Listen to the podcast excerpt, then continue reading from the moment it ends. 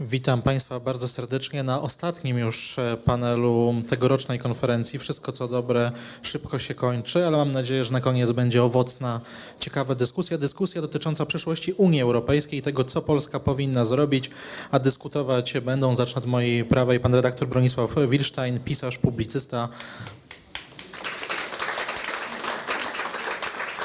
pan Bartłomiej Radziejewski, prezes Nowej Konfederacji, pan redaktor Piotr Trudnowski, prezes Klubu Jagiellońskiego, pan redaktor e, Rafał Ziemkiewicz, pisarz, publicysta do rzeczy i pan profesor Antoni Dudek, UKSW w Warszawie, historyk, politolog.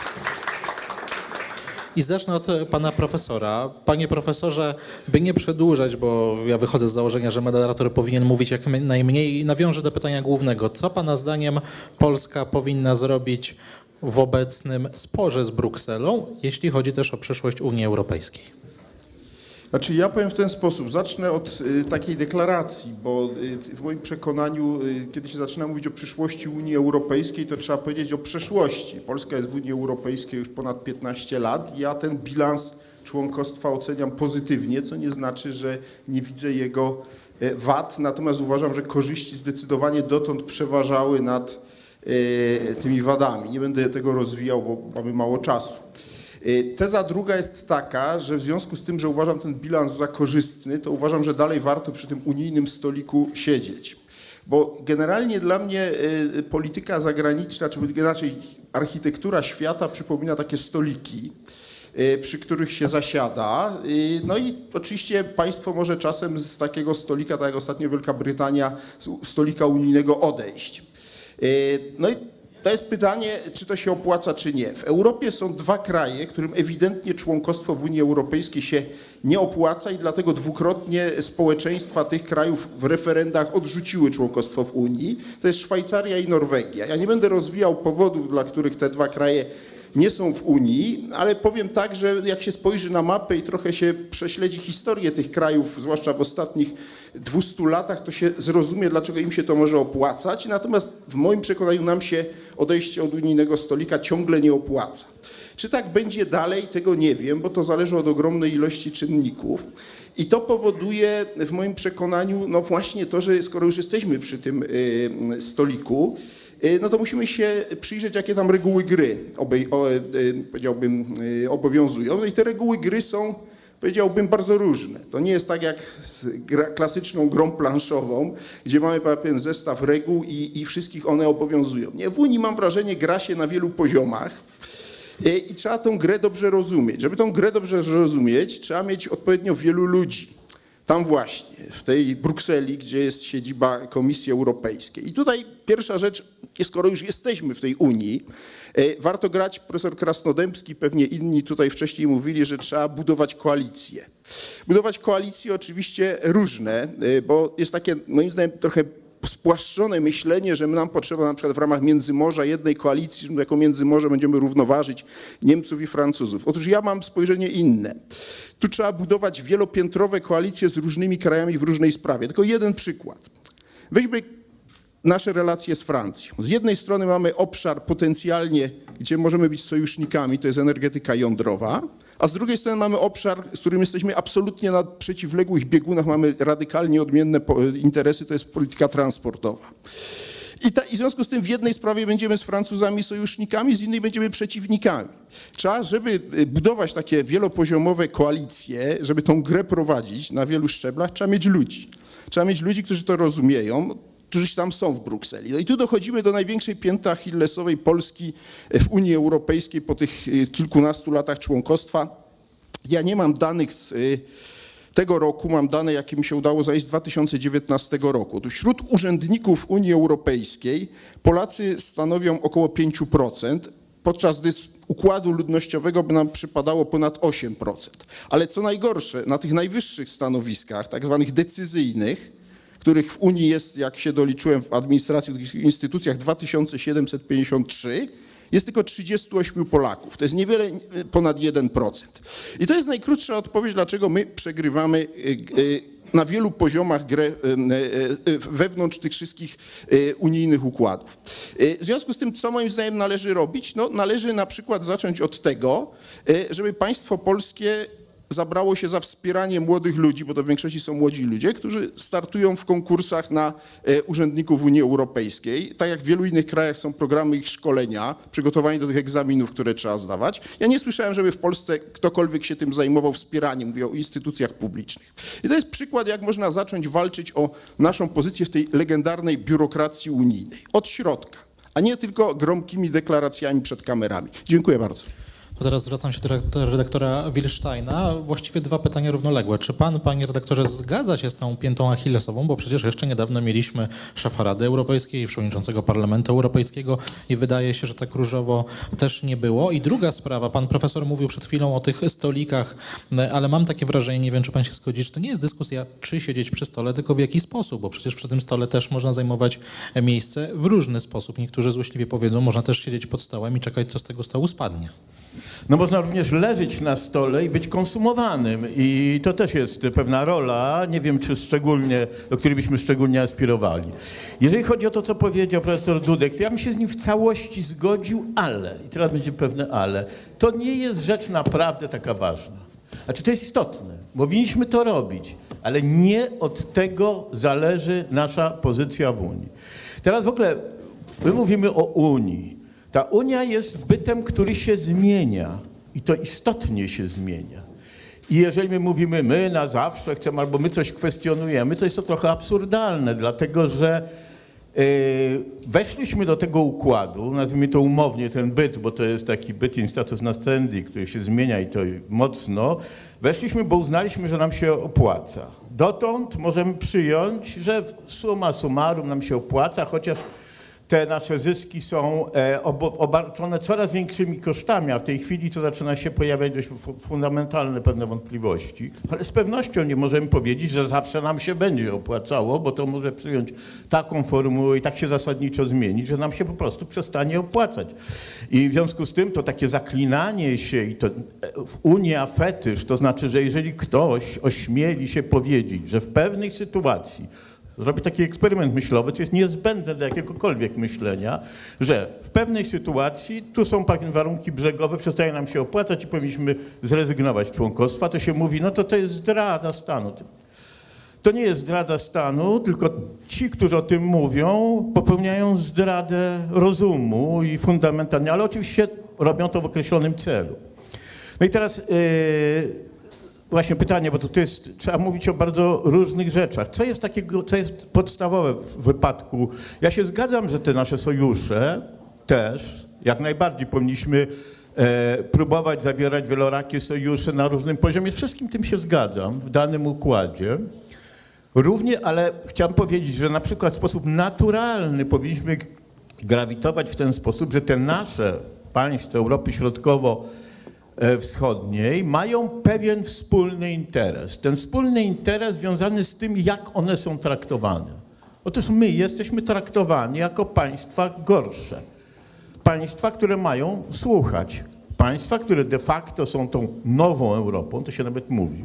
Dlaczego nową? No wiadomo, bo jako nowi przystąpiliśmy do Unii Europejskiej stosunkowo późno i że w związku z tym, jak to kiedyś bardzo e, lapidarnie, obrazowo powiedział Jacques Chirac, prezydent Francji, jak żeśmy ośmielili się, prawda, za- wejść w pewien układ, który notabene wiele starych państw Unii e, też przystępowało, powiedział, Polacy stracili okazję, by siedzieć cicho. To nawet jest ostry po francusku, on to powiedział, niż, niż, niż ja to w tej chwili tłumaczę. W każdym razie, e, więc my mamy z tymi państwami pewien wspólny, e, z tymi państwami Europy Środkowo-Wschodniej pewien wspólny interes, to znaczy, żeby przeciwstawić się tej dominacji. Inna sprawa, że ta dominacja, no to jest, e, to jest w tej chwili coraz bardziej dominacja Niemiec, więc to jest coraz szersze zjawisko. I e, jeżeli mówimy w ogóle o, o, o tym, czym jest Unia, no to trzeba od razu wpisać e, ten problem e, naszej relacji z Unią w pewien głębszy problem takiej re, rewolucji kulturalnej, która się przetacza nad całym Zachodem. Nie tylko nad Europą, a nad całym Zachodem. Y, Unia Europejska stała się wehikułem tej rewolucji. Ona przyjmuje te, te normy tej rewolucji y, jako swoje. To mają być te wartości europejskie, w cudzysłowie mówię. E, ta e, rewolucja to jest wprowadzanie, to jest instalowanie nowej ideologii, która nie ma nazwy. To jest charakterystyczne, jak my często ulegamy takim złudzeniom, ponieważ nie jesteśmy w stanie nazwać pewnych zjawisk, odnosimy wciąż do przeszłości, mówimy, jaka tam rewolucja, jacy tam tego. No przecież to na przykład wczoraj słyszałem, bardzo wybitny skądinąd publicysta, były polityk, mówił, a przecież on był zwolennikiem Hayeka, a przecież on jest prawdziwym liberałem. To nie ma znaczenia, bo to jest nowa ideologia, acz wyrasta duchowo z tamtych dawnych ideologii. To bardzo ciekawe, jak nastąpiło zlanie le lewicy z liberałami, zresztą moim zdaniem to jest absolutnie konsekwentne. I nastąpiło coś takiego właśnie, że pojawiła się ta ideologia, ja ją nazywam ideologią emancypacji, która ma emancypować człowieka z wszelkich tożsamości. I teraz ta ideologia emancypacji stała się doskonałym instrumentem, jak wszystkie takie ideologie rewolucyjne, dla przejęcia władzy przez określoną grupę. I nie jest to żadna partia określona, to jest obecny establishment, to, jest, to, są, to są te elity, różnego poziomu, elity biznesowe, elity korporacyjne, przede wszystkim prawnicze, yy, ale także opiniotwórcze, ale także medialne. Te elity, które kontrol, chcą kontrolować tą rzeczywistość, zbudowały koncept, który nazwały demokracją liberalną, czyli demokracją, która musi przestrzegać zasad ideologicznych. Jeżeli ktoś zostanie wybrany, kto, się, kto nie akceptuje tych, yy, tej ortodoksji nowej, no to się mówi o nim, że jest populistą. Populistą był Trump, populistą jest Kaczyński, czy w ogóle PiS w Polsce, Orban, e, będzie Salvini, będzie tam ktoś inny, będzie Vox, każdy będzie tym populistą. Populistą może być to nie ma znaczenia. W tym wypadku są te, te, te, te podziały, lewica, prawica o tyle słabo się odnoszą, że tu mamy do czynienia no, z takim starciem się establishmentu z, z, z, tym, z tymi, którzy protestują przeciwko temu status quo. I już ostatnie zdanie, żeby tego wstępu nie przeciągać, mamy do czynienia z narastającym sprzeciwem narodów Europy przeciwko temu status quo. A więc stabilność tego układu jest również bardzo umowna. Stąd może być Stąd się bierze również ta sytuacja, że my możemy odgrywać pewną istotną rolę nawet na tej planie całej Europy, pomimo tego, że można powiedzieć, że jesteśmy średnim tylko państwem i nasza potencja nie jest znowu taka duża. Dziękuję. To teraz pytanie w kierunku redaktora Ziemkiewicza. O tej rewolucji, o której mówił przed chwilą pan redaktor Wilstein, pan redaktor właściwie niedawno też napisał książkę pod tytułem Strollowana rewolucja. Tak e, myślę, że, że to, to oczywiście też panie redaktorze, ale pytanie brzmi, czy pan, panie redaktorze, też jest e, podobnego zdania, że Polska rzeczywiście może tutaj odegrać tę rolę nazwijmy to, w kontrrewolucji, że możemy stworzyć jaką, jakiś sojusz państw, który na przykład przedstawiłby inną wizję Unii Europejskiej, że wdrożyłby tę wizję, czy to są być może Pana zdaniem mrzonki? Powiem szczerze, pewnie możemy, tylko po co? Jaki jest nasz interes? Bo ja bym proponował, żebyśmy myśleli o tym, jakie, jakie my interesy mamy w Europie i które z nich skłaniają nas do bycia bardziej prounijnymi, a które nas skłaniają do wręcz przeciwnej postaci, postawy. Otóż wyszedłbym od rzeczy, która dla mnie jest fundamentalna, że tym, czego potrzebujemy od Unii Europejskiej, jest uczestnictwo we wspólnym europejskim rynku. W tym obszarze, na którym Unię posadowiono w jej zaraniu, czyli swoboda przepływu kapitału, pracowników i pracy, towarów i usług. To, to te, trzy, te trzy swobody, uczestnictwo w tym obszarze. Nie będę wdawał się w tej chwili w spór, czy więcej dotąd zyskaliśmy, czy więcej straciliśmy na członkostwie w Unii, ale myślę, że każdy się zgodzi, że wszystko to, co zyskaliśmy, to zyskaliśmy właśnie dzięki dostępowi do europejskiego wspólnego rynku. Jeżeli ktoś cel naszego bycia w Europie definiuje, jak swego czasu filozof Kroński w liście sławnym do Czesława Miłosza pisał, że potrzebujemy sowieckich kolb, żeby Polakom nimi wybić z głowy zacofanie. Czyli jeżeli definiuje to tak, że Unia Europejska, że Europa abstrakcyjnie pojmowana, utożsamiana z Unią Europejską to jest narzędzie do ucywilizowania Polaków i zmiany ich tożsamości, to tu jest fundamentalna niezgoda, dalej nie mamy o czym rozmawiać. Przyjmuję tylko taką optykę, w której celem naszego uczestnictwa w Unii Europejskiej jest dostęp do e, unijnego rynku, natomiast uczestnictwo w strukturach politycznych w takiej optyce to jest koszt. Koszt, który ponosimy za to, żeby w tym rynku uczestniczyć. Jeżeli tak na to spojrzymy, no to teraz proponuję zobaczyć, co dzieje się w Unii Europejskiej, jak przebiega jej ewolucja. Po stronie tych naszych zysków mamy ewidentnie ograniczanie swobody trzech przepływów. Mamy od czasu prezydenta Macrona, który wygrał swoje wybory przecież na tym, że obiecywał, że nie pozwoli, żeby fabryki francuskie do Polski były przenoszone, nie pozwoli, żeby polscy pracownicy tańsi i lepsi odbierali pracę rozleniwionym Francuzom i dzięki temu wygrał, to idzie w tym kierunku. Dyrektywa o pracownikach delegowanych, rozmaite inne przeszkody stawiane.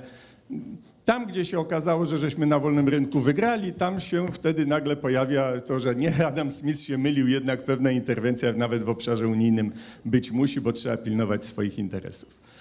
Y, Z drugiej strony, co się dzieje w tym, co nazywam kosztem, czyli po stronie y, uczestnictwa w strukturach politycznych Unii? No, chyba nikt nie, nie będzie się spierał, że one się rozpychają w tej chwili, te, unie, y, te, te struktury przyznają sobie kompetencje pozatraktatowe, metodą faktów dokonanych usiłują wykonać w jakim celu. Widzę kilka. Pierwszym jest próba przebudowania Unii z y, takiej właśnie organizacji państw, y, które część scedowały swoich kompetencji na wspólnotowe organa, żeby zabezpieczyć trzy podstawowe przepływy budujące wspólnotę. Y, Przebudowanie tego w kierunku państwa federaliz- takiego federalnego państwa.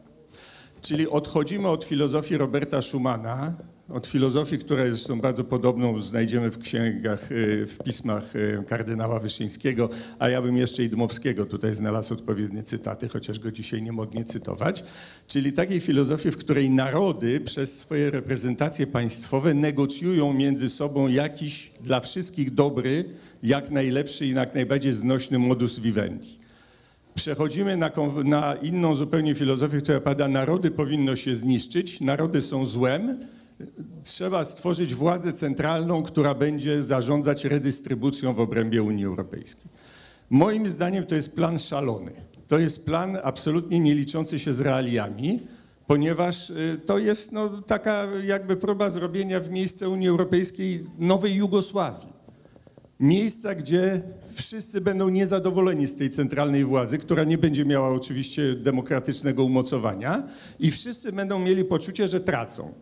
No tak jak w Związku Radzieckim, prawda, myśmy wszyscy, wszystkie kraje demoludy mówiły, że u nas jest bieda, bo wszystko wysyłamy do Związku Radzieckiego, a w Związku Radzieckim obywatele byli, nienawidzili Polaków, Czechów i innych, bo uważali, że u nich jest bieda dlatego, że od nich wszystko płynie do tego. To jest stały mechanizm. Połączenie redystrybucji z centralnym zarządzaniem daje ten efekt, że każdy się czuje okradany na rzecz innych i to już samo to musiałoby Unię Europejską rozsadzić. Ale co się jeszcze dzieje?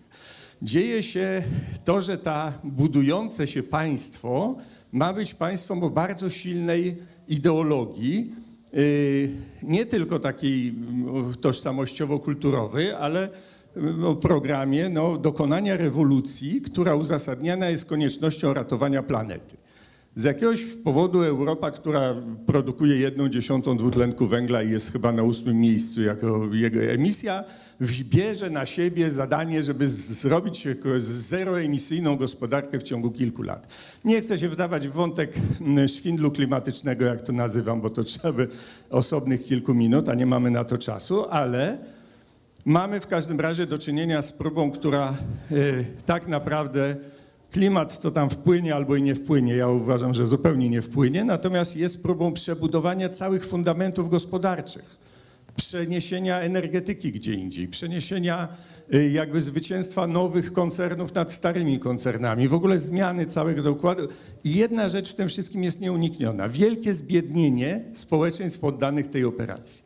Więc jeżeli planuje się tak stworzenie państwa europejskiego z nie mającą y, umocowania centra, y, demokratycznego centralą i nie mającą autorytetu tak naprawdę i to państwo jeszcze ma przeprowadzić plan, który uderzy ludzi po kieszeniach ogromnie, no to albo trzeba mieć ogromne wojsko i aparat terroru, jak w Związku Radzieckim, żeby utrzymać ludzi w posłuchu, albo to się musi skończyć katastrofą. Tym bardziej, że jeszcze do tego wszystkiego tam wchodzą no, bardziej szczegółowe pomysły w, w ingerowania w rozmaite mm, tożsamości lokalne, narzucania tego przez y, tę hipotetyczną centralę. Dlatego no ja powiadam tak, na pytanie zadane w tytule panelu, co my powinniśmy robić, to powiem szczerze, po, powinniśmy uciekać. Chyba, że to się zmieni, te trendy. Moim zdaniem się nie zmienią.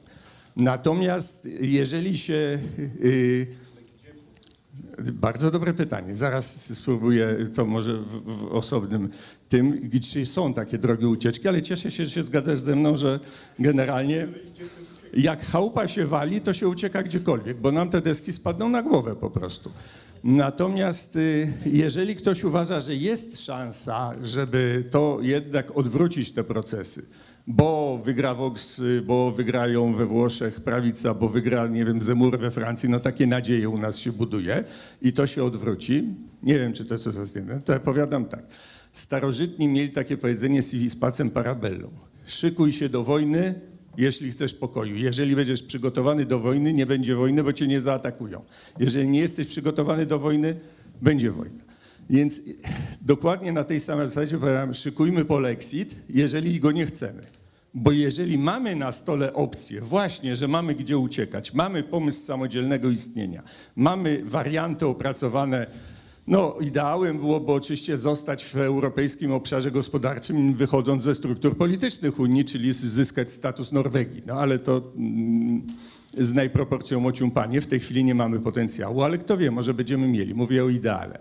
Więc w każdym razie, jeżeli mamy na stole wariant B, to się zupełnie inaczej z nami rozmawia, jeżeli niż kiedy nie mamy żadnego wariantu. Bo teraz mówię, nie, montujmy koalicję tego, to jest wszystko prawda. Ale z czym do ludzi? Jak grać, jeżeli przystępujemy do negocjacji z zapewnieniem, że słuchajcie, cokolwiek tego, to my na pewno się nie zgodzimy, no my się na pewno zgodzimy, nie zerwiemy negocjacji. No jeżeli z góry mówimy, że nigdy nie wyjdziemy z Unii Europejskiej, no to sorry, no na, nasz partner w negocjacjach, nazwijmy go partnerem, nie przeciwnikiem, musiał być skończonym idiotą, gdyby w jakikolwiek sposób uwzględniał nasze stanowisko, skoro nie jest one poparte żadną absolutnie akcją, którą gotowi jesteśmy podjąć. To za chwilę pan redaktor, mam nadzieję w drugiej turze, powie dokąd uciekać, ale pytanie do pana redaktora Radziejskiego. Właśnie, czy mamy dokąd uciekać, czy powinniśmy uciekać, a może powinniśmy próbować reformować Unię Europejską? Jak pan, panie redaktorze, jak pan patrzy na polską debatę publiczną, na polską politykę zagraniczną, jakie wnioski pan wyciąga? Jakie wnioski powinien wyciągnąć polski rząd pana zdaniem? Może przede wszystkim, dzień dobry Państwu, określę swoją pozycję na starcie, czyli z jakich pozycji będę mówił, więc pokrótce. Po pierwsze, z pozycji polskiego patrioty, to jest najważniejszy element, ale dalej także patrioty europejskiego i zachodniego i z pozycji euroentuzjasty, ale cierpiącego. Jestem cierpiącym euroentuzjastą, ponieważ jestem dużym zwolennikiem integracji europejskiej i jej dalszego postępu. Natomiast cierpię, gdy patrzę, jak jest ona robiona, o czym częściowo już była mowa. E, No i teraz znajdujemy się w pogarszającej się i dosyć trudnej w tej chwili sytuacji jako kraj, e, gdzie są jakby dwa główne megatrendy. Jeden jest taki, że Unii Europejskiej, do której mm, przystępowaliśmy, nie tylko nie ma, ale już kilka razy jej nie ma. Bo raz się skończyła, gdy przestał obowiązywać traktat nicejski, za chwilę po naszym wejściu. Potem drugi raz się skończyła e, wraz z przebudową insty architektury instytucjonalno-regulacyjnej po kryzysie finansowym. I trzeci raz skończyła się lub kończy się teraz wraz z bardzo dziwnym procesem cichej federalizacji, która się dokonuje, z którą się polski rząd w tej chwili zderza jak ze ścianą. Tak? To znaczy liczne błędy, awanturnictwo i nieudolność obozu pisowskiego, który wykazał, zderza się z tym właśnie na przykład Trybunałem Sprawiedliwości Unii Europejskiej, który ustanawia sam siebie jako federalny sąd konstytucyjny pozatraktatowo. E, No i mamy tu wiele wątków, o których nie zdążymy powiedzieć, takich jak starcie e, pewnych uniwersalistycznych idei z mm, e, państwem narodowym czy z państwami narodowymi. E, Natomiast to jest trudna sytuacja, mamy, która jest częścią większej przebudowy, erozji całego Starego Ładu Międzynarodowego, bo w ogóle świata sielanki geopolitycznej, którą pamiętamy z doby wchodzenia do NATO i Unii Europejskiej później, też już nie ma. Sypie się cały stary porządek światowy i Unia Europejska też ulega głębokim przeobrażeniom. E, No i widzimy teraz taką sytuację, że Polska z jednej strony jest obiektem agresji ze wschodu, hybrydowej, tak? trudnej do nazwania, trudnej do zdefiniowania. Widzimy, jak wielu ludzi się gubi w tej sytuacji w Polsce. No, z drugiej strony pogorszyła się i dalej się pogarsza sytuacja w Unii Europejskiej. I co my możemy zrobić? E, No myślę, że y, zdecydowanie najbliżej mi z przedmówców do profesora Dudka, to znaczy absolutnie praca organiczna, praca nad naszym potencjałem, naszymi instytucjami. Najbardziej ogólnie można powiedzieć, Polska potrzebuje siły, więcej siły. Im silniejsza jest Polska, w sensie wojskowym, demograficznym, politycznym, gospodarczym, tym trudniej cokolwiek zrobić jej krzywdę również w Unii Europejskiej.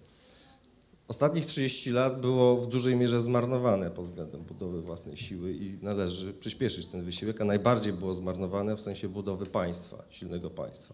Do tego, co mówił Antoni Dudek, można dodać jeszcze dużo więcej rzeczy, na przykład takie coś, że o ile mi wiadomo, jeżeli powiedzmy praca nad dyrektywą europejską trwa mniej więcej dwa lata, to zwyczajowym polskim zachowaniem jest to, że my przez jakiś pierwszy rok ogóle nie bierzemy udziału w tym. I potem, jak orientujemy się, że pojawia się coś takiego jak dyrektywa o pracownikach delegowanych, która uderza w polskie interesy, bo ktoś ją kiedyś zainicjował, no to jest typowe romantyczne zwanianie się, prawda, szybkie działanie, panowie spotkanie, panowie działamy, i, ale efekt jest tego taki, że wchodzimy na murawę, jak już jest 0 do 3 i próbujemy strzelić bramkę honorową. Mniej więcej tak to wygląda. Więc to nie jest bagatelna rzecz, to jest absolutnie kluczowa rzecz. Jakie my mamy państwo? Jakie my mamy kadry? Jak my uczestniczymy w ważnych procesach, które się dzieją, które codziennie dotykają naszych interesów na wielu polach? Nowoczesne państwo skuteczne w XXI wieku to jest wielka sztuka, wielki trud. I tego się nie buduje hasłami, nie buduje się prostą mobilizacją tylko emocji wyborczych. Więc my musimy nadrobić ten podstawowy brak. E, Natomiast, żeby bieżącą sytuację e, jeszcze skomentować. Koalicje, tak, natomiast e, w perspektywie, w której Polska stała się takim europejskim chłopcem do bicia dzisiaj, tak? bo jest tak, że e, to my bardziej niż ktokolwiek dzisiaj e, bierzemy na siebie ciężar sporu z rozszerzającym swoje kompetencje TSUE, z wzmocnioną kompetencyjnie Komisją Europejską i tak dalej, tak? Czy z e, wzburzonym emocjonalnie, jak widzieliśmy ostatnio, Europarlamentem, który e, e, już w sposób taki czysty Polskę pozycjonuje jako chłopca do bicia.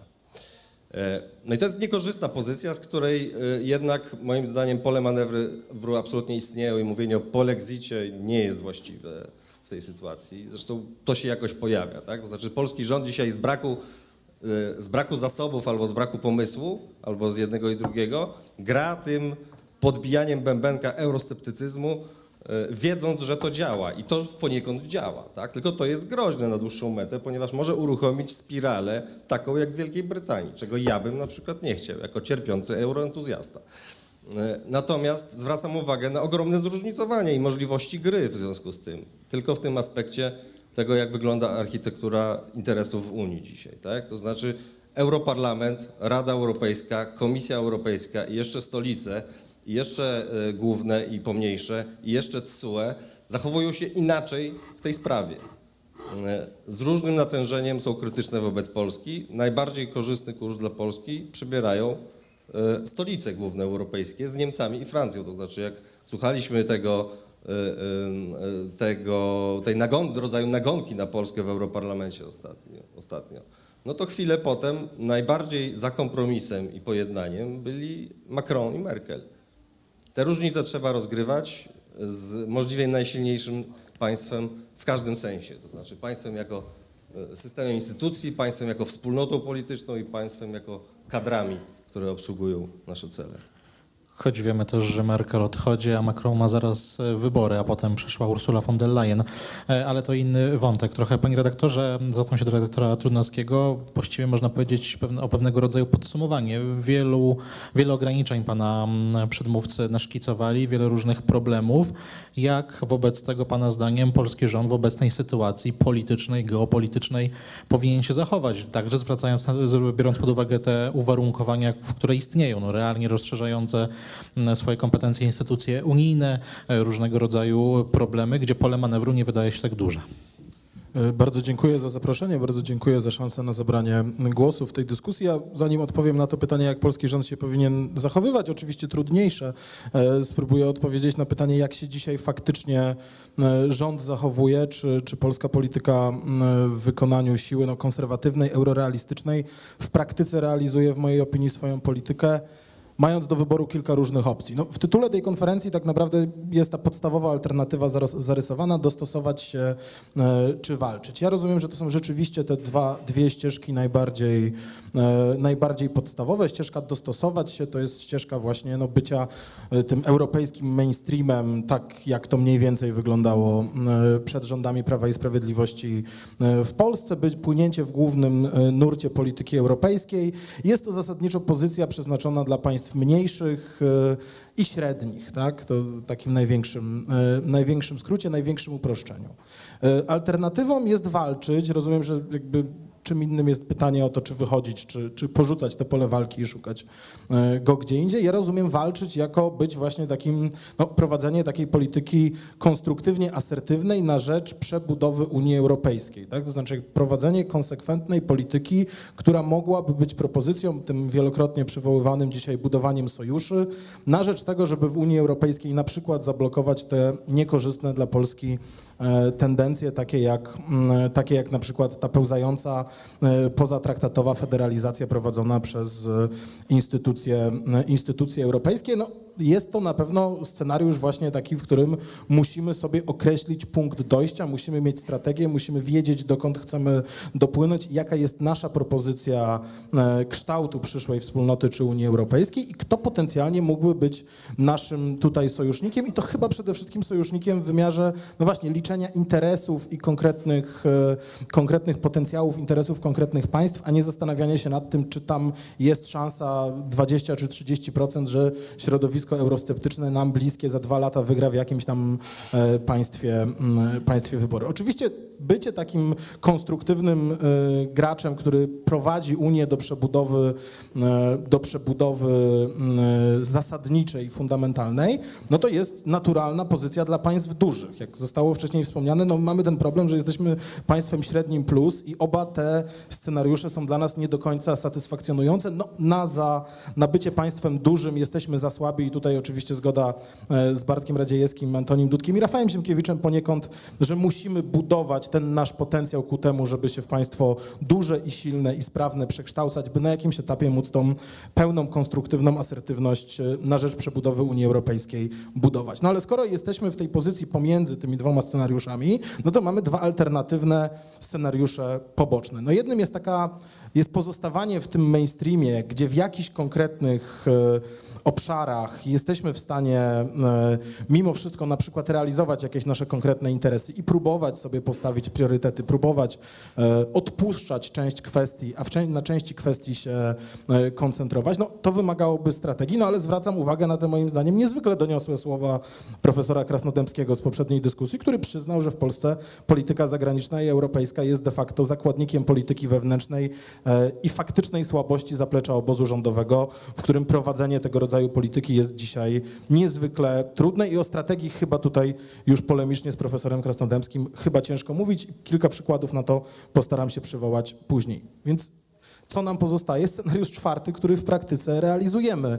Jesteśmy niekonstruktywnym troublemakerem, jesteśmy niekonstruktywnym państwem, które nie ma swojej wizji, nie ma swojej propozycji tego, w których obszarach ta integracja jest dla nas korzystna, w których nie jest, a jednocześnie płyniemy tak naprawdę w mainstreamie głównego nurtu integracji, bo tak się akurat składa, że w tych e, absolutnie kluczowych kwestiach ze względu na poboczne problemy jesteśmy w mainstreamie, tak? I to z zarządów Prawa i Sprawiedliwości, czy to od traktatu lizbońskiego po, mm, po zadłużenie e, związane z Next Generation, aż po dyskusję na temat Fit for 55, tak naprawdę płyniemy w głównym nurcie, a kiedy pojawia się, e, kiedy pojawia się okazja do tego, żeby powiedzieć, że jesteśmy gotowi coś zawetować, jesteśmy gotowi e, postawić, zagrać ostro, no, w takiej sytuacji, jak jesteśmy teraz. Znów zwracam uwagę na, e, na cenne spostrzeżenie profesora Krasnodębskiego, że e, aktualnie zaczynają się pojawiać te głosy, że my moglibyśmy rozmawiać dzisiaj, zacząć rozmawiać i poważnie stawiać kwestię naszego weta wobec,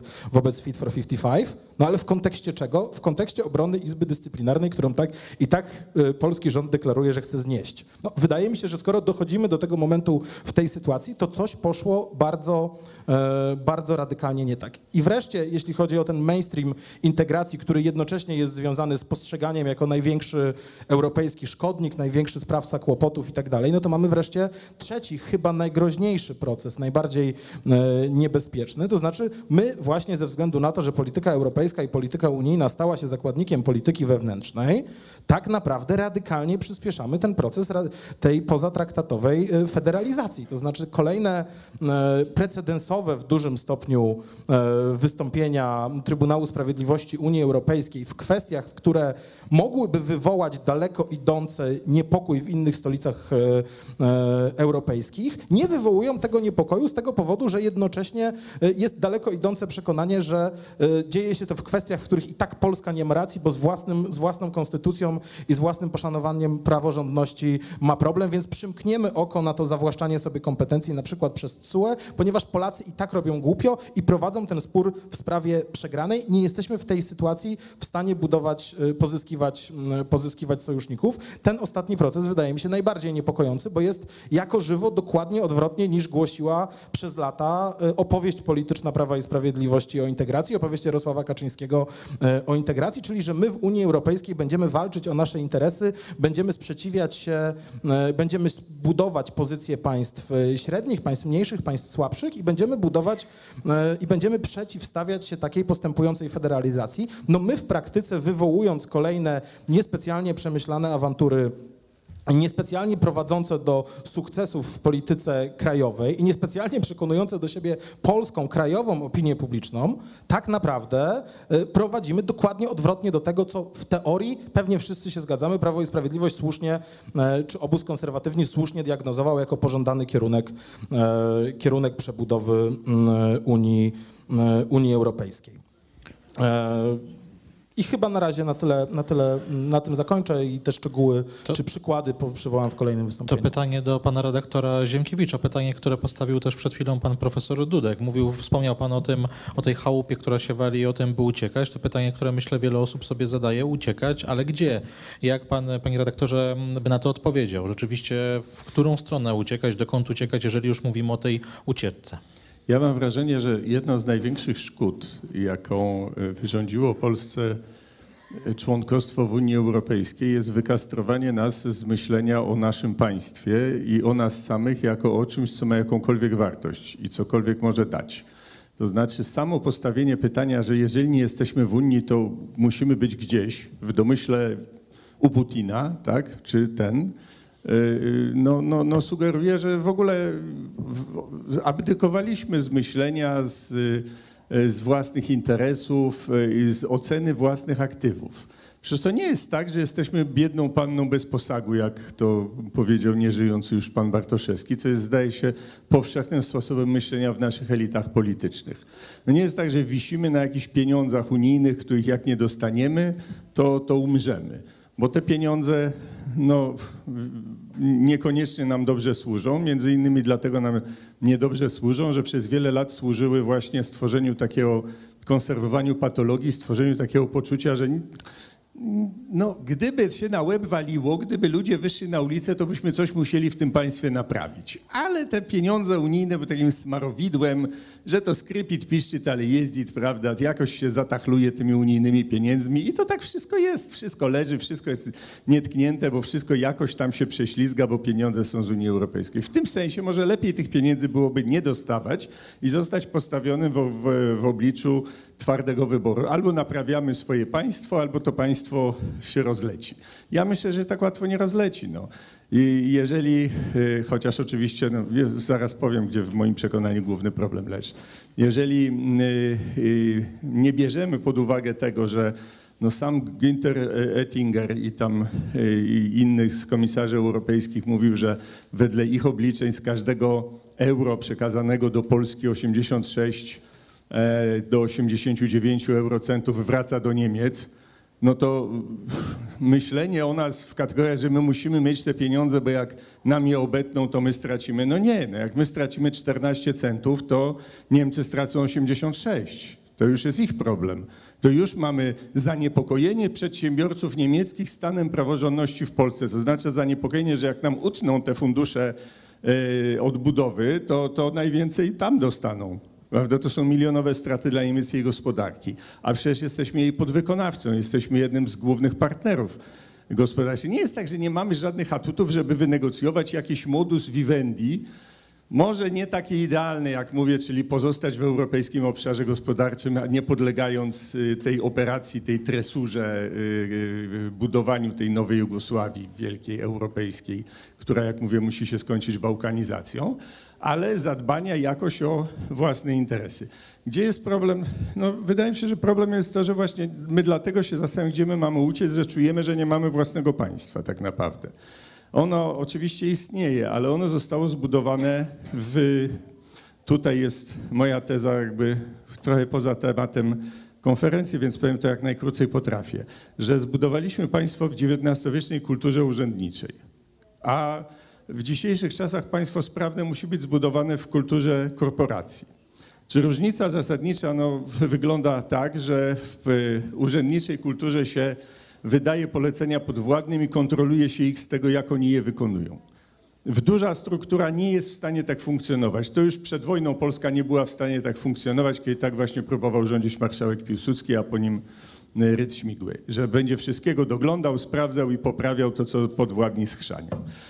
Menadżer nie patrzy, jak pracuje jego podwładny. Menadżer deleguje zadania i jeżeli zadanie jest źle wykonane, to wywala po prostu całą strukturę, która je wykonywała i daje następną w to miejsce.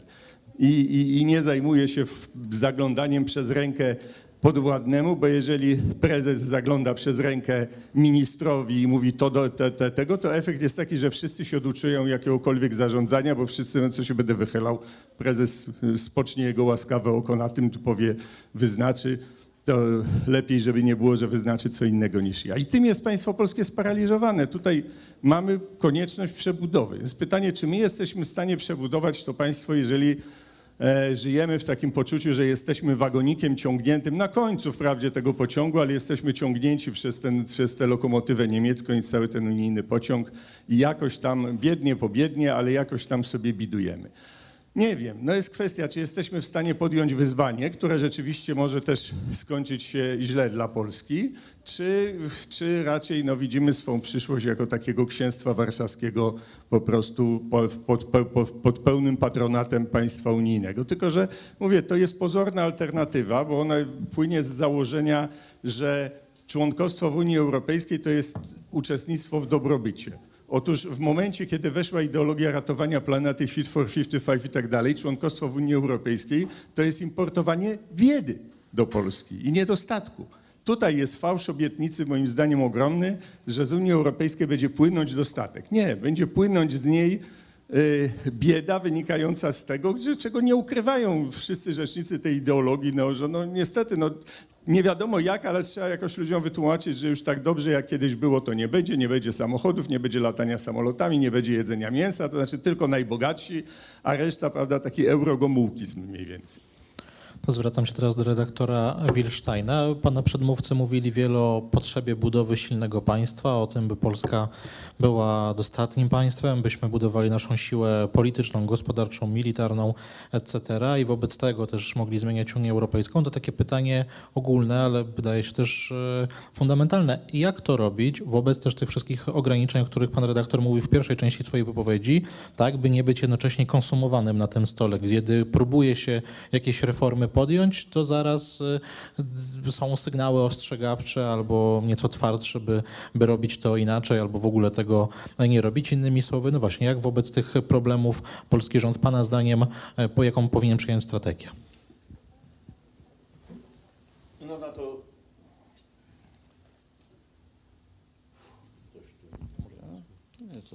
Już. E, na to niezwykle trudne pytanie, czy powinniśmy robić dobre państwo, czy złe, to ja po głębokim namyśle odpowiem, że powinniśmy dobre państwo robić. To się z panami zgadzam. I dobre, i przemyślane, i w ogóle ono powinno być takie, żeby potrafiło się oprzeć wszystkim niebezpieczeństwom, żeby było militarne. Dobrze. Więc tak żeśmy sobie powiedzieli, na te trudne pytania żeśmy sobie odpowiedzieli, a teraz ja, ja tak miałem wrażenie, jak słuchałem panów, znaczy nie wszystkich, ale niektóre wypowiedzi, Otóż w przedostatnim panelu tam było starcie na temat e, II wojny światowej. I tam ci, którzy krytykowali e, ten triumvirat pułkowników po, tych oficerów po Piłsudskim, tak daleko zaszli, że ja już przez moment nie wiedziałem, czy to Polska wypowiedziała wojnę, czy Niemcy Polsce wypowiedziały wojnę, ale z pewnością Pols to Polacy podbili Czechosłowację, zrozumiałem z tego panelu. Otóż nie, proszę Państwa, nie Polacy podbili Czechosłowację, i nie Polska wypowiedziała II wojny światowej, y, wojnę światową i, proszę Państwa, e, opowieści o tym, że tu nasza awanturnicza polityka doprowadziła do tego starcia z Unią, co doprowadziło właśnie do przyspieszenia pewnych procesów, jest pewnym fundamentalnym nieporozumieniem. E, Można je zobaczyć na wielu poziomach. Reformy, które w kraju były robione, można oczywiście zawsze dyskutować, jak one były robione. Reforma wymiaru sprawiedliwości jest absolutnie fundamentalna, żeby to państwo zaczęło funkcjonować. Absolutnie jest niezbędna. Otóż e, odpowiedź Unii Europejskiej, znaczy pierwszy naszych, naszego establishmentu, który się zwrócił do Unii Europejskiej o pomoc w tej sprawie, czyli zakwestionował naszą suwerenność dość mocno i zresztą zakwestionował ją wcześniej, bo doktryna płynięcia w głównym nurcie to jest abdykacja suwerenności. Przecież chyba nikt z nas nie powie, że to my wyznaczamy główny nurt Unii Europejskiej. W związku z tym, jeżeli my mówimy, że naszą naszą polityką spłynięcie w głównym nurcie, znaczy podporządkowanie się silnym państwom, które mają swoje określone interesy, a tak się składa, proszę Państwa, powiem znowu niezwykłą rewelację, że one nie zawsze są zgodne z naszymi interesami. Ba, powiedziałem, rzadko są zgodne z naszym interesem. Na przykład interes niemiecki, interes polski. One się oczywiście mogą gdzieś wyrównywać, ale mm, Niemcy nie będą dążyły do tego, żeby Polska stała się pełnoprawnym partnerem, na przykład gospodarczym Niemiec. Dużo bardziej opłaca się, jeżeli Polska będzie zupełnie w innej roli tutaj funkcjonować. No a więc w momencie, kiedy e, te same środowiska, które jak gdyby abdykowały wcześniej z tej suwerenności, zwróciły się do Unii o pomoc, do tych dominujących środowisk, no to te środowiska to zrobiły. I teraz jak ja słyszę, to wynikałoby z tego, że jak byłaby przemyślna nasza polityka, to CUE nie byłoby w stanie nic zrobić, ani Komisja Europejska nie byłaby w stanie zrobić. Nie wiem, czy Państwo przyglądali się temu, co CUE napisało. Ja tak się słyszę, że czytałem te wszystkie dokumenty. Oni w ogóle się nie przejmują żadnymi pozorami. Proszę Państwa, to jest taka opowieść, jakaś paniusia, która dostała tytuł wiceprzewodniczący, blokuje funkcjonowanie ważnej instytucji e, prawnej w Polsce do czasu, kiedy CUE rozstrzygnie e, e, sądownie tą sprawę. Ona sobie zabezpiecza i mówi, to nie będzie, z dnia na dzień ma nie funkcjonować jakiś znaczący sąd, element Sądu Najwyższego polskiego, prawda? Mogłaby w ogóle zablokować Sąd Najwyższy albo wymiar sprawiedliwości polski, do czasu nie zostanie rozstrzygnięty, czy Polska jest krajem praworządnym, to ma to zablokować. Albo zamknąć kopalnię, która zaopatruje elektrownię. E, W związku z tym ona się nie bawi w żadne uzasadnienie. Ona mówi zrobić natychmiast. I ton, w którym on to pisze, proszę Państwa, ja pamiętam doskonale czasy, kiedy tu rządziła wszechwładnie Moskwa. Oczywiście dużo bardziej, nie chcę porównywać, ale ton, który stosuje wobec, stosują wobec nas ci urzędnicy, to no, jednak, to jednak Moskwa szła, na, jednak trzymała się pewnych pozorów. Trzymała się, Yy, przepraszam bardzo. Proszę, i tutaj teraz, nie. I teraz przejdźmy do, do, do, do... Ja mówię o Unii Europejskiej, wspominałem o tym, że stała się wehikułem tej, y, tej rewolucji. Ale jest również oczywiście, jako ten, jako ten projekt rewolucyjny, projektem utopijnym. Tak się składa, że projekty utopijne nie funkcjonują i za, za, za parawanem pewnego projektu utopijnego wygrywa naga siła. Państwa komunistyczne zostały powołane po to, i rewolucja komunistyczna, żeby zlikwidować wyzysk klasy e, robotniczej. E, Otóż ja nie znam państw w tym samym czasie, w których tak wyzyskiwano robotników jak w państwach komunistycznych. Unia Europejska została, to, to, to prawie dosłownie powiedziane, po to powołana, między innymi po to, żeby okiełznać Niemcy, które są no, za silne normalnie dla Europy i stała się narzędziem działania Unii Europejskiej. Traktat lizboński stał się narzędziem nie dlatego, że to tam siedzieli ci y, jacyś tak to wymyślili chytrze. Nie, to jest po prostu logika pewna. Buduje się fikcyjną sytuację, fikcyjną nie do utrzymania, a więc wygrywa za tym naga siła. Tak samo było z, z euro. Niemcy nie chcieli euro, chcieli swojej marki, ale w efekcie to euro stało się narzędziem ich e, siły ekonomicznej. My mówimy, no to możemy grać, że tutaj są y, takie różnice pomiędzy CUE, a tutaj Komisją Europejską, a państwami. One są do pewnego momentu, dopóki Merkel albo następca Merkel nie poprosi paną, panią van der Leyen do siebie i nie powie, kochana, to trzeba wykonać i ona wtedy to wykona.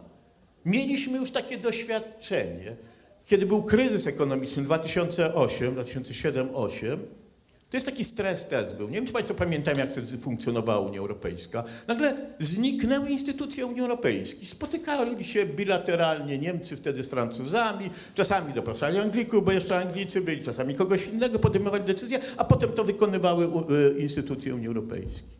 Więc ja to wszystko mówię po to, żeby y, po prostu nie, nie, nie opowiadać, że po prostu przy naszej przemyślnej grze to byśmy coś tam... y, być może i jestem skłonny twierdzić, że na pewno popełniliśmy i obecny rząd popełnił błędy.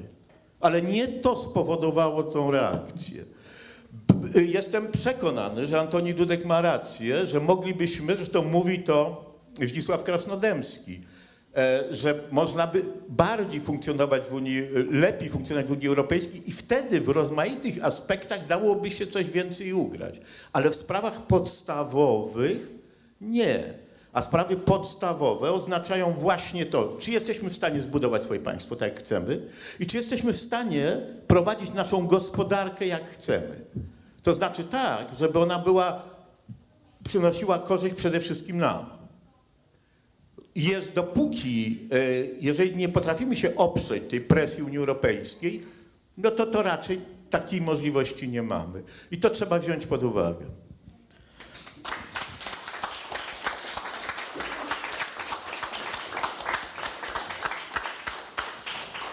To teraz pytanie do mm, pana redaktora Radziejewskiego, bo wiem, że ma to nieco mniej czasu niż pozostali paneliści, ale mam nadzieję, że, że udało się jeszcze odnieść.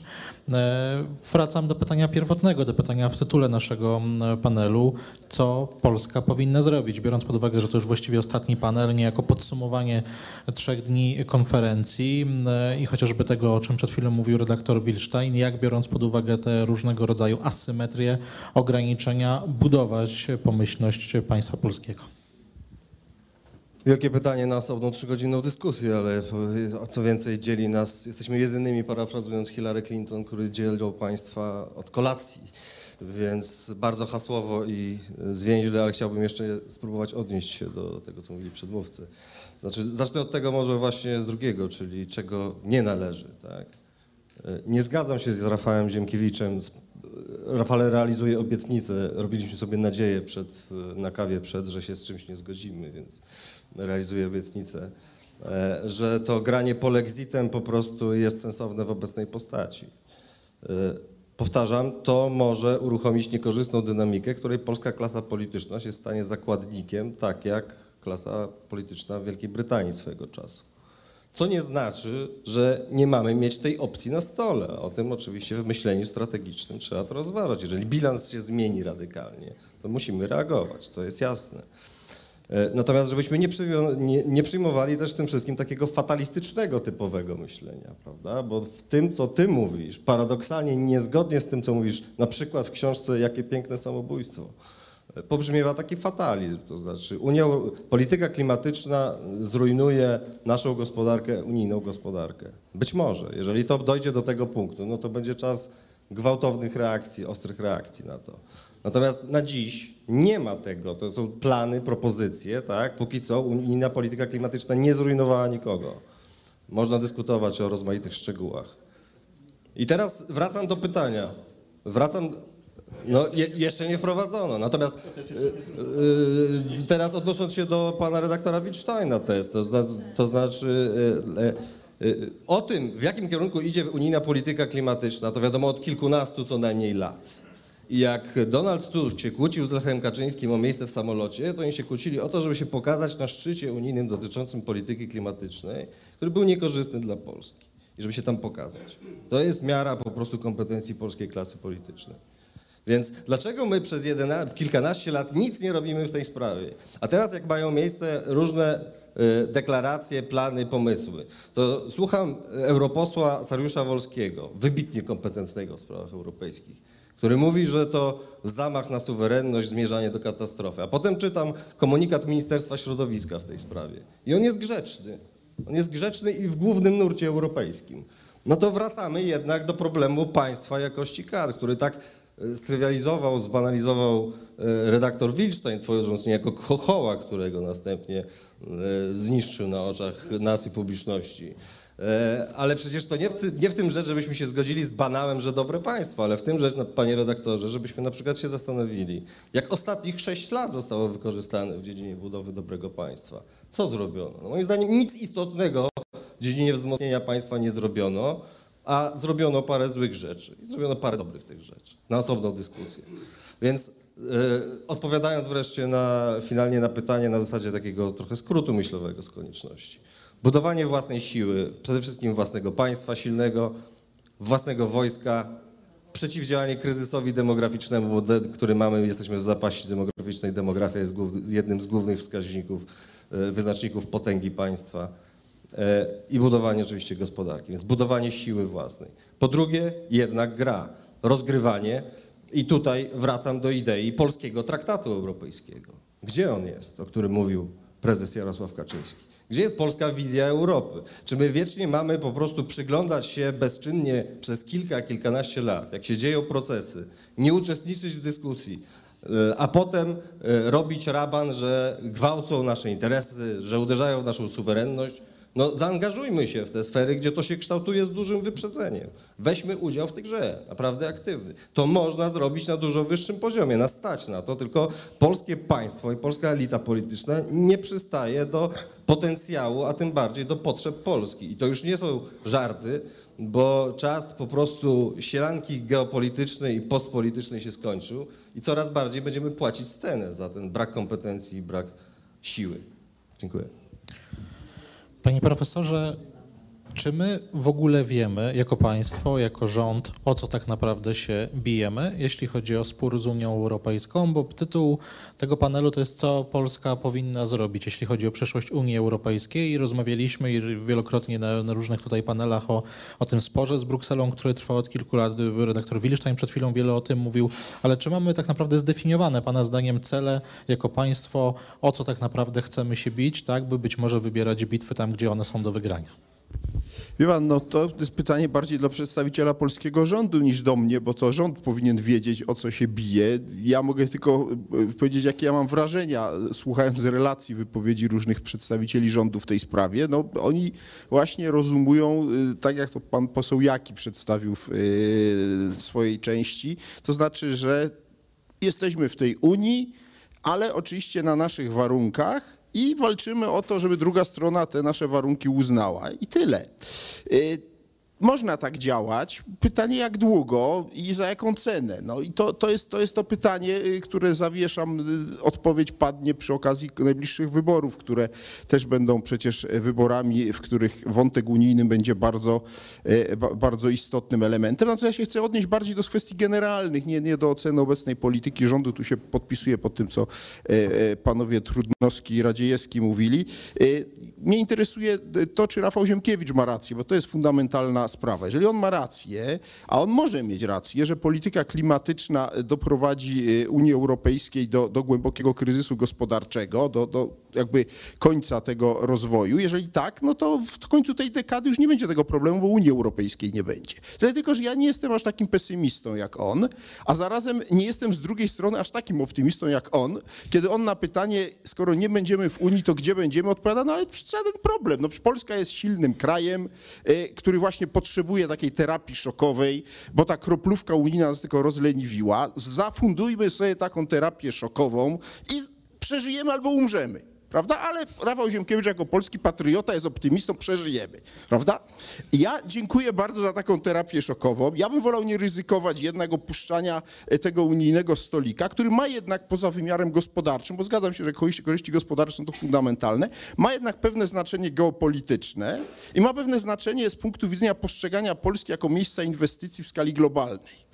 Bo tak się składa, że nie jesteśmy Wielką Brytanią i o ile podejrzewam, że wielu ludzi zafascynowanych Jamesem Bondem i różnymi innymi rzeczami typu rodzina królewska, prawda, czy znakomite szkolnictwo brytyjskie pośle tam swoje dzieci, żeby się tam uczyły, e, e, albo będzie tam inwestować, bo to jest przecież Wielka Brytania, to kiedy Polska, niezależnie od tego, że już jej nie ma w Unii, to kiedy Polski już nie będzie w Unii, to podejrzewam, że wielu różnych inwestorów w różnych dziwnych krajach daleko od Europy uzna, że to jest jakiś kraj, który się staje peryferyjny, no nie jest w Unii, no to co nas ona obchodzi? E, i ja uważam, że ten wymiar też warto brać pod uwagę. Oczywiście można powiedzieć, że zrobimy tutaj kurację ultraliberalną, wprowadzimy najniższe podatki na świecie, prawda? Wprowadzimy raj podatkowy i wszyscy dyktatorzy i różni inni złodzieje będą ze swoimi pieniędzmi do nas biegli tak, żeby tu inwestować. No można takie rzeczy opowiadać, tylko trzeba mieć taką historię jak Szwajcaria i taką wiarygodność jak Szwajcaria, to wtedy można liczyć na taki scenariusz. No jak się jest na równinie środkowoeuropejskiej, to trzeba uważać yy, yy, z takimi prostymi receptami.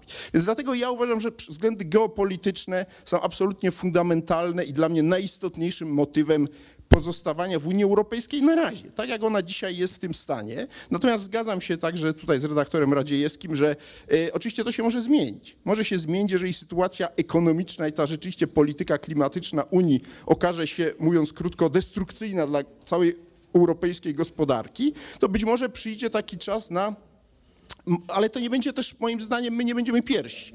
To inni się podejrzewam, którzy mają e, e, na tym polu większe problemy, się zorientują, że to poszło za daleko. E, I, I rozmontują tą Unię, my już nawet nie będziemy musieli w tym specjalnie istotnej roli odgrywać, tak jak nie odgrywaliśmy istotnej roli w budowaniu projektu europejskiego. Więc podsumowując, w moim przekonaniu, póki co należy walczyć o nasze miejsce w Unii, o nasze prawa w Unii, ale robić to no, cokolwiek zręczniej niż to dotąd mieliśmy miejsce, bo ja jednak nie bardzo wierzę w strategię walenia pięścią w stół.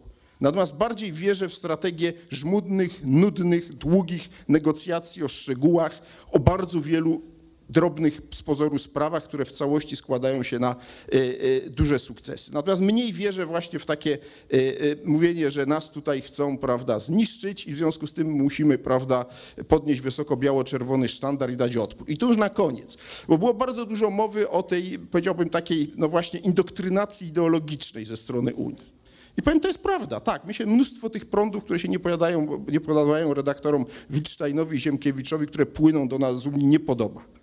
Tylko, że ja się nimi mniej przejmuję od nich. E, Podam jeden konkretny przykład, bardzo istotny. Wiemy, że generalnie e, te dominujące w Unii prądy są bardzo nieżyczliwe wobec całej tradycji chrześcijańskiej, wobec Kościoła katolickiego w szczególności. No i teraz mamy oto Kościół katolicki w Polsce 40 lat w PRL-u i 30 lat w III RP. Przez 40 lat w PRL-u pisałem o tym doktorat. Kościół był maltretowany przez aparat państwa na różne sposoby. Przez 30 lat w trzeciej RP rozkwitał, uzyskując nieprawdopodobne przywileje. To teraz odpowiedzcie sobie Państwo na pytanie, gdzie, w jakiej kondycji jest Kościół katolicki dzisiaj, w jakiej był u schyłku rządów komunistycznych. To a propos, że czasem rzeczywiście redaktor Ziemkiewicz ma rację, czasem kuracja taka chłodna czasem pomaga. Czasem pomaga, akurat Kościołowi katolickiemu taka lodowata kuracja pomogła. Przeżył. Dziękuję. Też redaktor Trudnowski na koniec. Czy podziela pan e, redaktor wiarę profesora Dudka właśnie w te żmudne negocjacje, w tę taką pracę organiczną, zamiast e, tu obrazowo uderzania pięścią w stół? Czy być może jest tak, że możemy rozmawiać, negocjować, a i tak na końcu będzie wynegocjowane coś ponad naszymi głowami? Na pewno, jeżeli nie będziemy próbować, to szansa na to, że zostanie wynegocjowane ponad naszymi głowami będzie radykalnie większa. Więc jakby oczywiście obstawianie stuprocentowych scenariuszy, że na pewno będzie tylko i wyłącznie bardzo źle, albo że tylko i wyłącznie e, będzie wspaniale, znakomicie i płynąc w głównym europejskim nurcie e, będziemy gwarantowali swoją suwerenność, podmiotować państwa polskiego, jak robi to główny nurt polskiej opozycji, no to jest jeden z największych naszych problemów. To znaczy, jeżeli tak sobie rysujemy alternatywę, no to my nie mamy zdolności do tego, żeby tą dyskusję na poważnie prowadzić i zupełnie poważnie y, duży szacunek dla pana europosła Jakiego za to, że taką konferencję zorganizował, za to, że w ogóle tego typu dyskusja jednak w dość y, y, zróżnicowanym środowisku ma szansę się toczyć, bo myśmy tego przez ostatnie sześć lat co do zasady nie robili. No, pierwszym punktem, który miałem tutaj y, wynotowany jest dokładnie pytanie, które, które przywołał na samym końcu Bartek Radziejewski, czyli pytanie, gdzie jest traktat, który w 2016-2017 roku kilkukrotnie Jarosław Kaczyński jako początek tej naszej dyskusji i próby budowania paneuropejskiej koalicji na rzecz przebudowy Unii Europejskiej kilkukrotnie zapowiadał, mówił o tym, że prawnicy, że prawnicy już piszą i on już pierwsze wersje widział. Oczywiście szansa na to, że my byśmy uchwalili w dzisiejszej Unii Europejskiej nasz traktat, oczywiście są bardzo małe, ale dla samego zracjonalizowania debaty byłoby to niezwykle cenne. Tymczasem my dzisiaj jesteśmy w jakiejś takiej pułapce, gdzie z jednej strony mamy no, karmiącą się y, jakimiś y, opowieściami o polexicie z mchu i paproci opozycję, która wychodzi przeciwko temu polexitowi na ulicę, a z drugiej strony mamy no właśnie coraz bardziej, y, coraz bardziej fatalistyczne spojrzenie na Unię Europejską jako taką, w której nie ma sensu już podejmować żadnego wysiłku i żadnej alternatywy, albo jeszcze inne zjawisko jest absolutnie fantastycznie. Myślę, że część z Państwa ma, ma, ma, w domu nowy e, numer tygodnika e, sieci. Widzieli Państwo tę okładkę, w której jest napisane, e, że dowiemy się z tego numeru, w jaki sposób Polacy i Węgrzy ogrywają Unię Europejską i dlaczego, dlaczego musimy w niej walczyć i dlaczego udaje nam się zwyciężać. A w samym numerze okazuje się, że jest, jak rozumiem, tekst, który jest ilustrowany tym, tą okładką, tekst Jana Rokity, w którym Jan Rokita pisze dokładnie to, o czym znowu e, wspomniał Bartek Radziejewski, czyli to, że w aktualnej sytuacji to Francuzi i Niemcy e, ratują nas przed szaleństwem brukselskich i luksemburskich e, elit i dokładnie Angela Merkel robi to, o czym wspomniał pan redaktor Wilstein, czyli woła Ursulę von der Leyen i mówi hola, hola, słuchaj, jednak tym Polakom trzeba odpuścić. No to ja rozumiem, że jest to niezwykle cenna i ciekawa, ciekawe postawienie sprawy. Wydaje się, że realistyczne. No i jeżeli my to sprowadzamy do opowieści o tym, że, e, że my w tej chwili wygrywamy w Unii Europejskiej, e, bo nam Niemcy i Francuzi pozwolili, no to wydaje mi się, że mamy jakiś problem komunikacyjny stawiania się w mocno e, nieistniejących opowieściach i mocno nieistniejących alternatywach. E, Pytanie, e, pytanie bardzo, e, bardzo konkretne o to, czy mogłoby być inaczej, czy jesteśmy w stanie, e, czy jesteśmy w stanie jakieś konkretne rzeczy tutaj robić. No, myślę, że zupełnie inna byłaby ranga orzeczenia Trybunału Konstytucyjnego, tych os- właściwie ostatnich e, wystąpień Trybunału Konstytucyjnego w Polsce dotyczących e, kwestii nadrzędności e, konstytucji i polskiego, polskich norm konstytucyjnych nad prawem e, unijnym. Bo jest to przecież wyrok, który się wpisuje w długą tradycję krajowych sądów konstytucyjnych i zostałoby to dostrzeżone przez mainstream e, prawniczy w Unii Europejskiej, no gdyby nie można było stawiać uzasadnionych zarzutów temu Trybunałowi Konstytucyjnemu, e, że są istotne, istotne wątpliwości co do jego prawowitości. A co więcej, jeżeli te orzeczenia zapadają w roku 2021, to możemy mieć pewność, że bez trzech nadmiarowych sędziów orzeczenie byłoby dokładnie takie samo, bo dzisiaj e, sędziowie z nominacji Prawa i i Sprawiedliwości mieliby większość i siła rażenia tego, tego dość oczywistego, ale jednak w jakimś wymiarze też precedensowego y, postawienia przez Polski Trybunał Konstytucyjny y, tego konfliktu na arenie europejskiej wśród elit prawniczych, wśród elit politycznych byłoby zupełnie inne, gdyby nie to, że można, można to unieważnić prost, prostym tekstem pod tytułem w tym Trybunale zasiadają sędziowie, którzy zasiadać nie powinni. Y, Mowa była Mowa była o pracy organicznej. Y, Gdzie są dzisiaj, też znowu odwołam się do tego budowania sojuszy, sojuszy, sojuszy jak rozumiem, również y, intelektualnych. Y, Była mowa o tym, że musimy się na tym koncentrować. No ja się zastanawiam, gdzie dzisiaj są rzetelne diagnozy głębokiego kryzysu Unii Europejskiej, dotyczące w ogromnym stopniu tego, o czym wspomniał pan e, redaktor Wilczstein, czyli e, tego, co się dzieje w Unii Europejskiej po 2008 roku, jak potraktowano, e, jak potraktowano Grecję, jak potraktowano państwa południa Europy. Otóż są te diagnozy dość trafne, oczywiście z często głupimi alternatywami. Wśród radykalnych intelektualistów lewicowych są u Krastewa, są u Varoufakisa, są u Urliki Guerot. Gdzie są te konserwatywne odpowiedzi na to, które my jako silne państwo w Unii Europejskiej staramy się wprowadzać na salony europejskie naszych filozofów, e, twórców koncepcji, którzy są w stanie zaproponować e, realną alternatywę. Przypominam, myśmy naprawdę najtęższe umysły konserwatywnych intelektualistów wysłali do Parlamentu Europejskiego. I oni nie zajmują się dzisiaj tym, tylko zajmują się zasadniczo mówieniem, że bardzo trudno, niezwykle trudno jest dzisiaj w Unii Europejskiej budować, no bo wiemy, jaka jest, jaka jest dominacja. Naprawdę bardzo oczekiwałbym tego, tego żeby, żeby profesor Legutko czy profesor Krasnodębski koncentrowali się dzisiaj bardziej na kreśleniu tej alternatywy, jak sądzę, z definicji niejako przekonującej dla Jarosława Kaczyńskiego, jak to mogłoby wyglądać, niż wpisywali się w taki ogólny nurt narzekania na rewolucję kulturową, która nas zmiecie. I wreszcie rewolucja kulturowa, która nas, e, która nas zmiecie. Oczywiście moglibyśmy sobie w, tej, e, w, tej, w tym scenariuszu, o którym mówiłem, selektywnego płynięcia w mainstreamie z selektywnym wskazywaniem na pewne obszary, które nam się nie podobają, na przykład zwrócić uwagę na kwestię, e, na kwestię tego kulturowego szaleństwa, które Unia Europejska i mainstream zachodni dzisiaj e, proponuje. To mogłaby być jedna, jedna ze strategii, pewnie dla nas ważna i pewnie dla nas istotna. No ale na Boga, jeżeli się co do tego zgadzamy, no to prowadźmy taką politykę w kraju, która będzie utrzymywała i podtrzymywała centroprawicowy, konserwatywny konsensus w sprawach światopoglądowych, a nie taką politykę, która w praktyce radykalnie przyspiesza laicyzację polskiego społeczeństwa, radykalnie zwiększa liczbę osób akceptujących e, na przykład związki homoseksualne, radykalnie e, zwiększająca liczbę osób, które akceptują e, tak zwaną liberalizację prawa aborcyjnego na modłę, na modłę lewicową. No takie są niestety brutalne dane dotyczące tego, jaki jest bilans rządów Prawa i Sprawiedliwości dla konserwatywnego konsensusu w Polsce. Został on bardzo mocno, został on bardzo mocno osłabiony. I na końcu jeszcze, jeszcze jedna rzecz, i też pewnie polemiczna w jakimś sensie wobec, wobec Rafała Ziemkiewicza.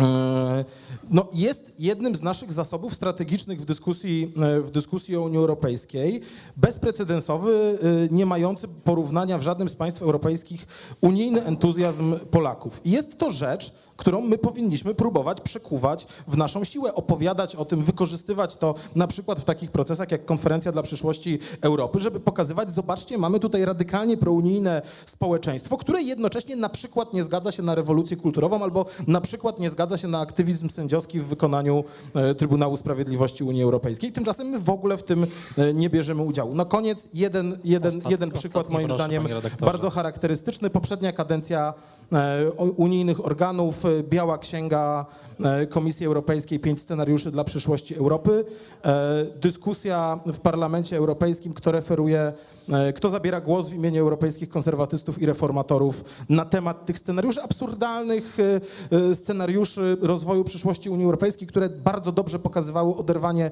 brukselskich elit od rzeczywistości i od emocji w krajach członkowskich, które są dużo bardziej uniosceptyczne niż e, e, w Polsce. Otóż referował je e, Kazimierz Michał Ujazdowski, wówczas już nie w Prawie i Sprawiedliwości, oczekujący na swój transfer e, do, pre, do proeuropejskiej opozycji w Polsce, bo jak się okazało, wśród europejskich europejskich konserwatystów i reformatorów nie było żadnego w tamtej debacie innego polityka, który chciał na poważnie skonfrontować się z tym, co zaproponowała w swojej diagnozie y, Komisja Europejska. Wydaje mi się, że było to jednak, oczywiście, to Parlament Europejski to nie najważniejsze ciało, to, y, to, to teatr i, i symbolika, ale jednak teatr i symbolika, który, y, które mają niebagatelne znaczenie. Pan redaktor Trudnowski przywołał tygodnik sieci, to ja nie mogę sobie nie odmówić i polecić Państwu poniedziałkowy numer tygodnika. Do rzeczy tam ciekawy, myślę, postulat okładkowy, jeśli chodzi o reformę Unii Europejskiej.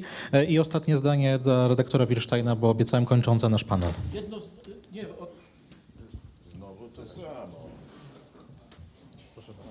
Ju- Już w porządku, w porządku, w porządku. E, Ja tylko chciałem powiedzieć, że e, w Komisji Europejskiej stwierdza się, że obecna prezes Trybunału Konstytucyjnego jest nieprawomocnie wybrana. Stwierdzono to wielokrotnie. Nie ma żadnych wątpliwości prawnych przy jej wyborze. Więc y, stwierdzenie, że gdyby inaczej był wybrany, to by po- potraktowany po, y, poważniej, y, śmiem twierdzić, jest bardzo ryzykowny. I jeszcze jedno zdanie a propos tego, że nic nie robią. Na przykład profesor Krasnodębski organizuje właśnie w tej przyszłości, organizuje określone... W związku z tym tylko tyle. Więcej pytań niż odpowiedzi sądzę po naszej dyskusji. Dyskusji bardzo owocnej, zróżnicowanej, myślę ciekawej. Niestety czas zakończyć panel, a przy tym całą e, konferencję. Ja bardzo dziękuję wszystkim panelistom. Od mojej prawej pan redaktor Bronisław Wilsztajn, dziękuję bardzo. Pan redaktor Bartłomiej Radziejewski, dziękuję. Pan redaktor Piotr Trudnowski. Pan redaktor Rafał Ziemkiewicz. I pan profesor Antoni Dudek. Dziękuję bardzo. Ja nazywam się Karol Gacy. Miałem przyjemność dla państwa moderować tę dyskusję. Dziękuję raz jeszcze.